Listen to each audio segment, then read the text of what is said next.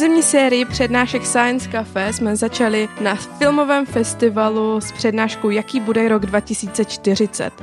Přednášel pan profesor Marek Koutný a více už o něm řekne náš pan děkan, který ho zná jistě lépe než já sama. Dobrý den. Marka Koutného jsem potkal, je tomu už, myslím si, že dobrých patnáct let.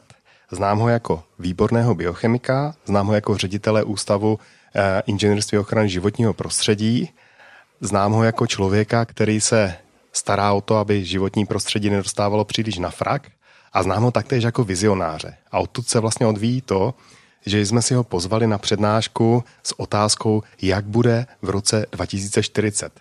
Marku, já se tě zeptám úplně jednoduše. Mně napadlo, když chceš mluvit o tom, jak to je v roce dva tisíce čtyřicet, dokážeš se přenést do roku dva tisíce a říct tvé představy o životě, které jsi tehdy měl, a jestli teď v roce dva tisíce dvacet ty představy jsou naplněny?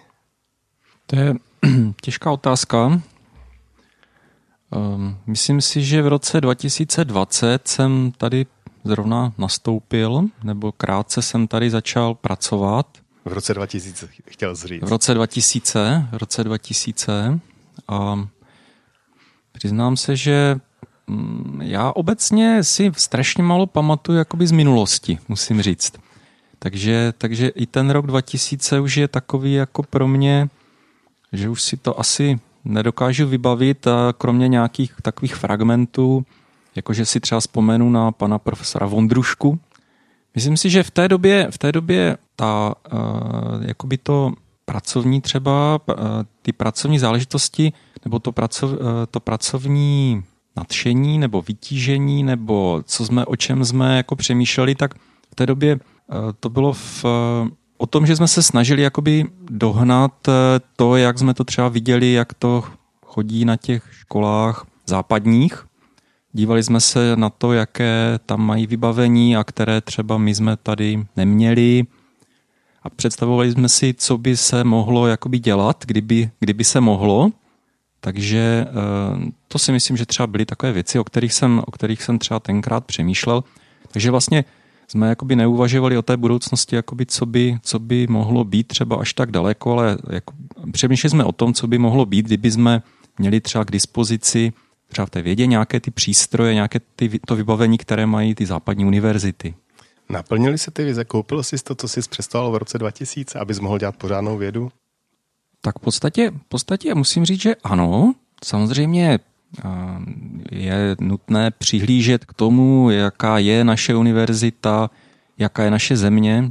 Nejsme zkrátka na té špici toho technologického pokroku, ale jsme někde, snažíme se prostě tu špici nějak následovat a nestratili z dohledu. A v tomto, v tomto ohledu si myslím, že, že se to jakoby naplnilo, že pořád, pořád na tu špici prostě vidíme a občas jsme schopni něco udělat takového, že máme pocit, jako že, že třeba že se držíme v závěsu a že doháníme a že, že chápeme to co, to, co se, to, co se v té vědě děje. Mm-hmm. Děkuju. Já už teďka přijdu k, k té samotné přednášce, čili my, co jsme tě slyšeli vykládat v parku a viděli vykládat v parku, tak jsme mimo jiné e, zaznamenali, že se v podstatě zabýval těmi věcmi, které jsou podle tvého nejpalčivější, e, co se týče životního prostředí. Kdybys měl udělat takový pomyslný žebříček těch nejpalčivějších problémů, kde bys začal a kde bys skončil? Tak já jsem, já jenom uh, řeknu, že vlastně uh, já jsem tu přednášku v tom parku trošičku, trošičku ošidil, protože je samozřejmě hrozně těžké uh, předvídat budoucnost. Nikdo to asi neumí. A já jsem, já jsem teda vlastně to tak trošičku ošidil v tom, že jsem mluvil o nějakých, o nějakých trendech, které jsou dneska vidět. A mluvil jsem vlastně o tom, že v tom roce dva tisíce čtyřicet jakoby budeme vědět, jak to dopadlo. Jak, jestli se daná věc povedla, nebo jestli dneska, když se na to díváme, jestli se stane to, co někdo předpovídá.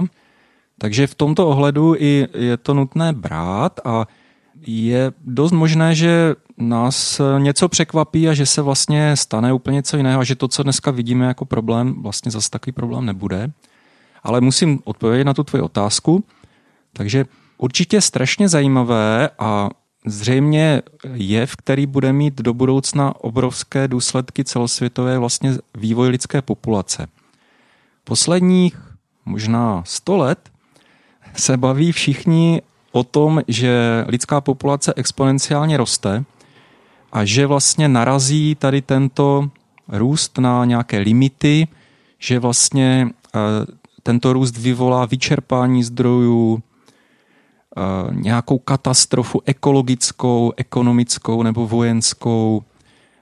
Ačkoliv se pořád jakoby odsouvala ta hranice, kdy to jako nastane, tak pořád toto bylo, toto bylo jakoby centrální téma spousty těch minulých vizionářů. A teď se to najednou zlomilo. Teď prostě najednou poprvé po strašně dlouhé době a možná, možná poprvé něk, i třeba v historii lidí jako takových jsme najednou v situaci, kdy se zdá, že ten růst populace lidské vlastně končí a dokonce se můžeme dostat, a to se neví jistě, ale je ta pravděpodobnost není úplně zanedbatelná, že se můžeme dostat do situace, kdy vlastně začne populace klesat a to poměrně rychle a to vyvolá samozřejmě spoustu různých důsledků.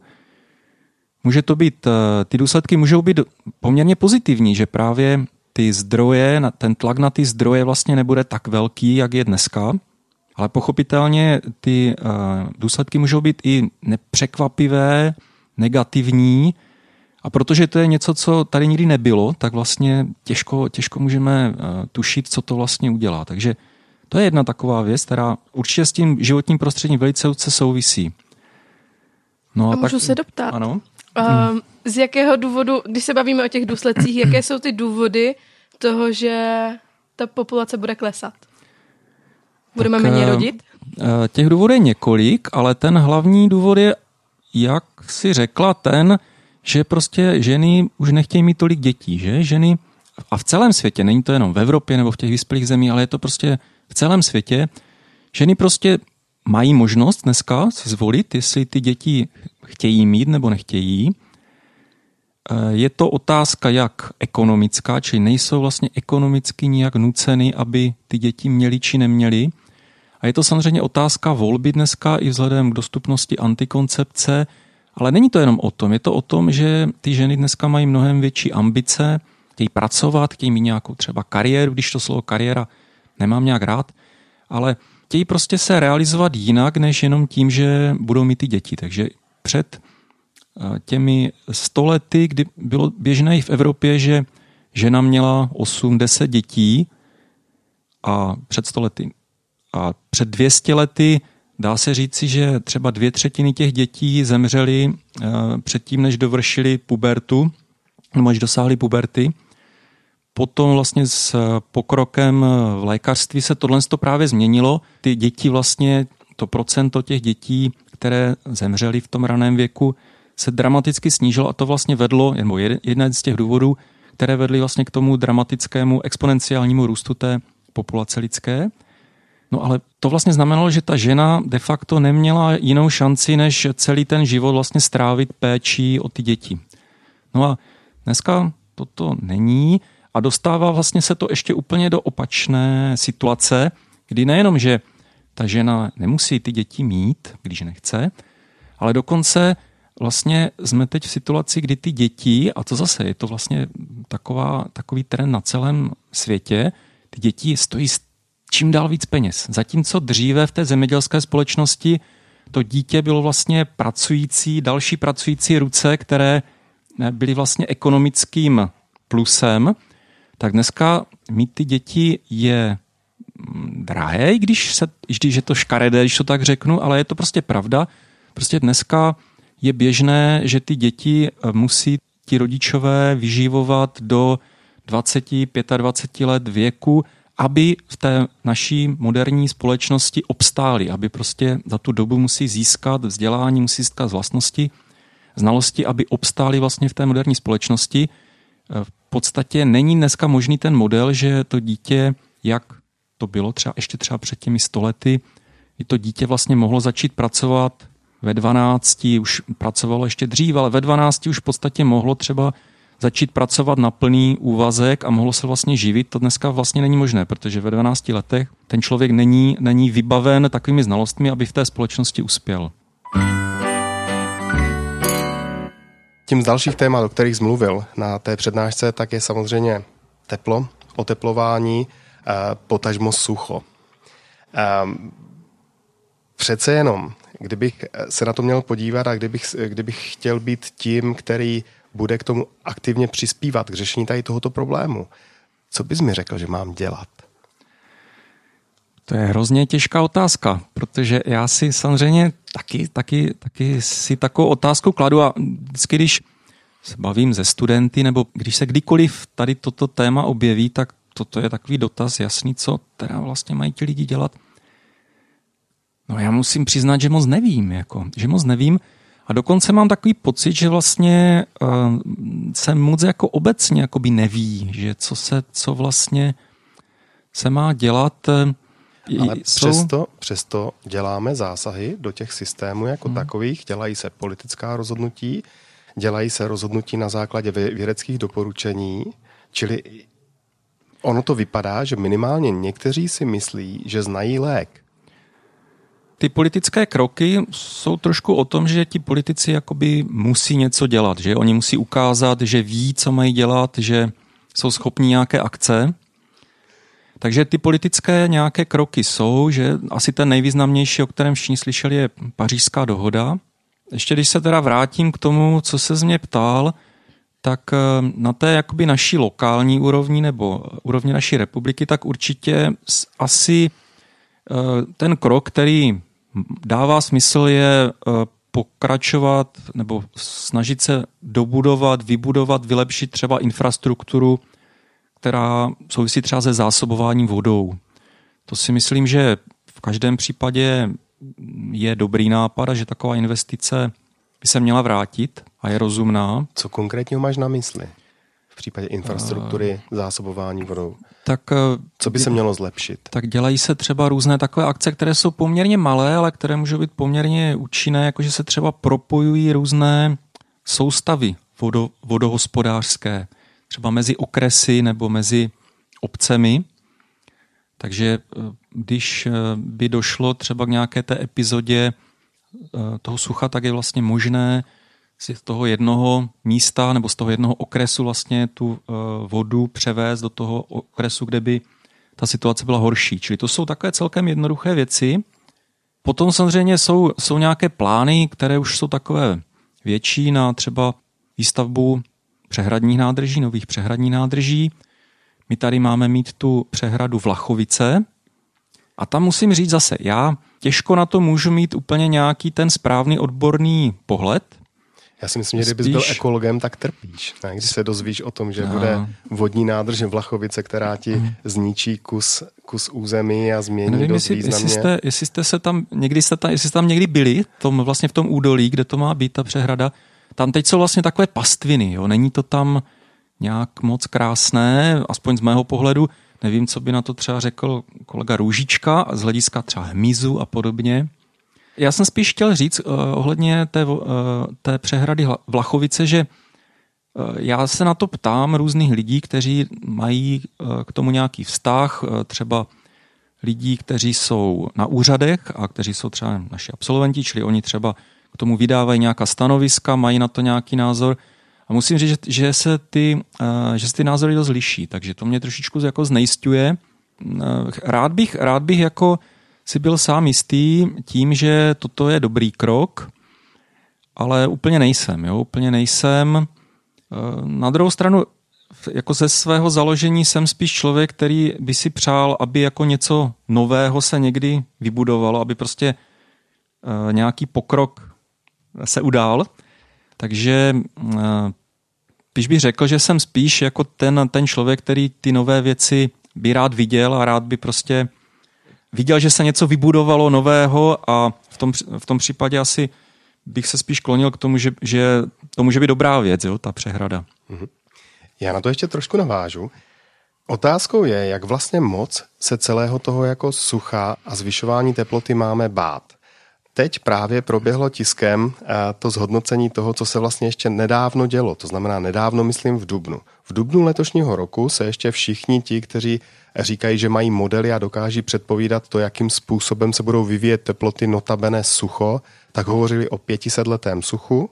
Hovořili o tom, že letos zažijeme extrémně teplé mléko, eh, extrémně teplé léto a eh, že prostě ta situace bude zhola jiná, než jsme vlastně ve skutečnosti zažili. Což jedna otázka je, za prvé, dokážeme to opravdu předpovídat a za druhé, máme se opravdu bát, opravdu se něco takového děje, nebo je to prostě přirozená věc a my se snažíme dovozovat z, nějakých, z nějakého, řekněme, krátkodobého, krátkodobého měření nějaké předpovědi mnohem dál, než, než vlastně třeba jsme schopní vůbec dělat? Tak myslím, že nějací úplně ti seriózní vědci a ti, co se tím zabývají, tak ti, ti takové věci neříkají. Myslím, že ne. Ta fluktuace těch ročních podmínek, srážek, teplot je obecně velká, takže tam je nutné sledovat nějaké dlouhodobé trendy. A ty trendy zatím jsou poměrně nejasné. Já jsem něco si k tomu četl. Jo, četl jsem nějakou publikaci, která hodnotila srážky, teploty v Evropě za posledních asi dvacet let, myslím si. No a tam se ukázalo, že nebo aspoň to v té publikaci tak interpretovali, že vlastně v severní Evropě prší spíš jakoby víc, v jižní Evropě, nebo v, sever, v severní a západní Evropě, v jižní Evropě prší spíše méně, to znamená Španělsko, Itálie a tak dále. Takže to, jestli u nás v souvislosti s globálním oteplením bude nebo nebude sucho, myslím, že úplně jisté jakoby není. Ale je pravda, že ti seriózní autoři čeští tvrdí, že spíše ano, že spíše budou tady nějaké období většího sucha, než jsme byli zvyklí. Čili ty osobně se bojíš sucha? Já, mysl, já, se, myslím, přijde. já se sucha úplně nebojím, protože si myslím, že se na to dá, nebo že se s tím dá žít, jo? Že dneska máme ty možnosti technické, aby jsme se s tím vypořádali a aby jsme, aby jsme se tomu přizpůsobili. Já možná zmíním, jak jste říkal už na své přednášce, že v Izraeli získávají padesát procent pitné vody z mořské vody, takzvaným odsolováním. Mě ale zaujalo, jakým způsobem oni, nebo co spíš dělali potom s tou solí. Dávají si do popcornu, asi ne, solí sní cesty, nevím, tam asi nemají sníh. Ta vlastně není, není produktem sůl, ale je produktem nějaká více slaná voda a ta se vypouští do moře. Je to zase něco, co může způsobovat nějaké problémy, protože pochopitelně ty živé organismy, které tam žijí, tak to nemají rády. Jsou zvyklí na tu vodu, která je tak slaná, jak v tom moři je. Takže zase ano, je, je to, je to cosi, co může způsobovat nějaké problémy, ale asi ne, asi, asi, se, asi to snad není tak jako vážné, nebo dá se s tím nějak vypořádat, doufám. No hlavně asi neznáme lepší řešení pro ty oblasti, o kterých mluvíme, to znamená Izrael a vůbec, vůbec Blízký východ, kde je opravdu ten problém, o kterém hovoříme, že by potenciálně mohl někdy u nás být, tak tam už prostě nastal. Tam té vody je jednoduše, pitné vody nebo sladké vody je, je jednoduše málo a oni se museli naučit získávat tu vodu nějakým jiným způsobem. A navíc tam žije mnohem víc lidí, než tam žilo ještě před nějakou dobou, takže to je asi takový faktor, který je klíčový taky, no. Jsem si úplně představila, že jak je teď prostě obchod s ropou, tak bude obchod s vodou. Jako jednou v budoucnu, když bude takový nedostatek. Tak o tom se, o tom se mluví už jako dlouho. To už je mnoho let taková jakoby vize, že jako bude jednou voda dražší než ropa. Na druhou stranu, kolik stojí litr nafty na benzínce? Teď asi? dvacet. dvacet, třicet korun. dvacet pět korun. A kolik stojí tři deci vody v restauraci? Zhruba stejně. Takže, takže možná, že ta doba už je tady. Jako ta, je, to, je to ale pravda, když si to vezmete, tak skutečně ta ropa je neuvěřitelně levná. Jako to není možné, když si uvědomíte, odkud se to bere, kde to všude, odkud se to prostě vozí, jak se to musí zpracovat, jak se to musí prostě z té země dostat. Neuvěřitelné. Čili jsou různé takové představy, jak by to mohlo fungovat v to, do budoucna, protože dřív ty technologie na to ocelování té vody nebyly. Oni jsou docela, tady ty uh, technologie založené na těch membránách, jsou docela nové a ty skutečně dneska to vypadá, že jsou schopné zajistit tím ocelováním té vody docela hodně. Uh, dostatek, řekněme. Ale dřív se uvažovalo o takových věcech, jako že se bude vozit led někde z Arktidy nebo z Antarktidy, nebo že se třeba budou uh, potrubím přivádět voda někde ze Sibiře. A takové různé projekty uh, byly. Určitě ta, ta voda, je, ta voda uh, je taková otázka, která lidí jako zase zajímá strašně už dlouho. Jako jak, jak začalo zemědělství fungovat, tak vlastně už uh, první třeba, jsem četl někde, první soudy vlastně byly soudy, které se týkaly právě přístupu k vodě v souvislosti s rozvojem zemědělství někde v té Mezopotámii v dávných, dávných dobách. Já už bych možná nezabrušovala do historie a obrátila se zpátky k budoucnosti a pan děkan má určitě ještě nějaké téma, které by rád nakousal. Moc, moc těch témat mám. Ale to je jedna věc, která mě strašně zaujala u té přednášky, kterou jsi vykládal, je to, že určitě v současné době v zemědělství a zemědělská produkce znamená, že zatěžujeme přírodu nesmírně velkým množstvím chemikálií. Ty hovořil o tom, že v podstatě alternativní cestou, která by tady tohleto mohla v zásadě elegantně vyřešit, jsou genetické modifikace, které by vlastně těm rostlinám jako takovým přinesly, přinesly jejich, jejich daleko větší odolnost a tím pádem používání například méně, méně pesticidů a dalších chemických látek, které určitě nejsou pro, pro životní prostředí, potažmo pro nás eh, žádným přínosem výjima toho, že, že ochrání tu rostlinu. Jak jsme tedy na tom, na co se můžeme těšit? Protože ten pohled je tím pádem úplně jiný na ty, eh, na, na ty samotné genetické modifikace. Tak já, jako, já v to docela věřím. Jako je to taková jedna věc, které skutečně si, kde si skutečně myslím, že tam může dojít k obrovskému pokroku, ale v tuto chvíli to ještě není vidět. A třeba v tom roce dva tisíce čtyřicet si myslím, že už určitě budeme vědět, jestli tudy cesta vede a jestli, jestli tady se dočkáme toho, co třeba já doufám, že to bude skutečně velký pokrok. Co se týče třeba těch, toho snížení množství těch pesticidů v tom zemědělství, tak tam hlavně by bylo možné určitě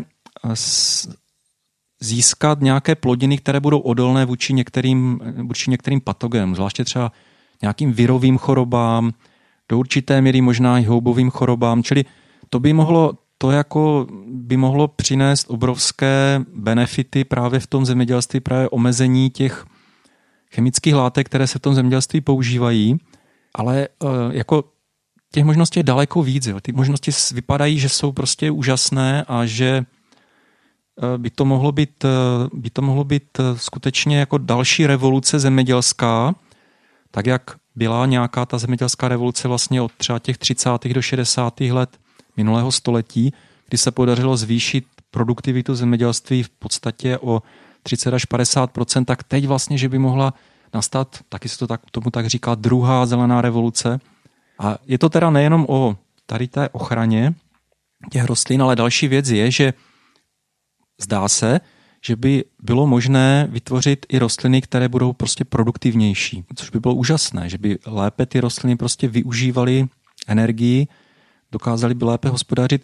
Je to, je to skoro, je to skoro uh, neuvěřitelné, protože když si to uvědomíte, že rostliny už jsou tady, nebo fotosyntéza je tady tři miliardy let a vyšší rostliny jsou tady úplně nevím, ale nevím, šest set milionů let minimálně, tak taková obrovská dlouhá doba evoluce, že se zdá být neuvěřitelné, že přestože ta fotosyntéza za, za sebou má takto dlouhou evoluci, že je možné ji nějakým zásadním způsobem vylepšit, ale zdá se, že to skutečně možné je.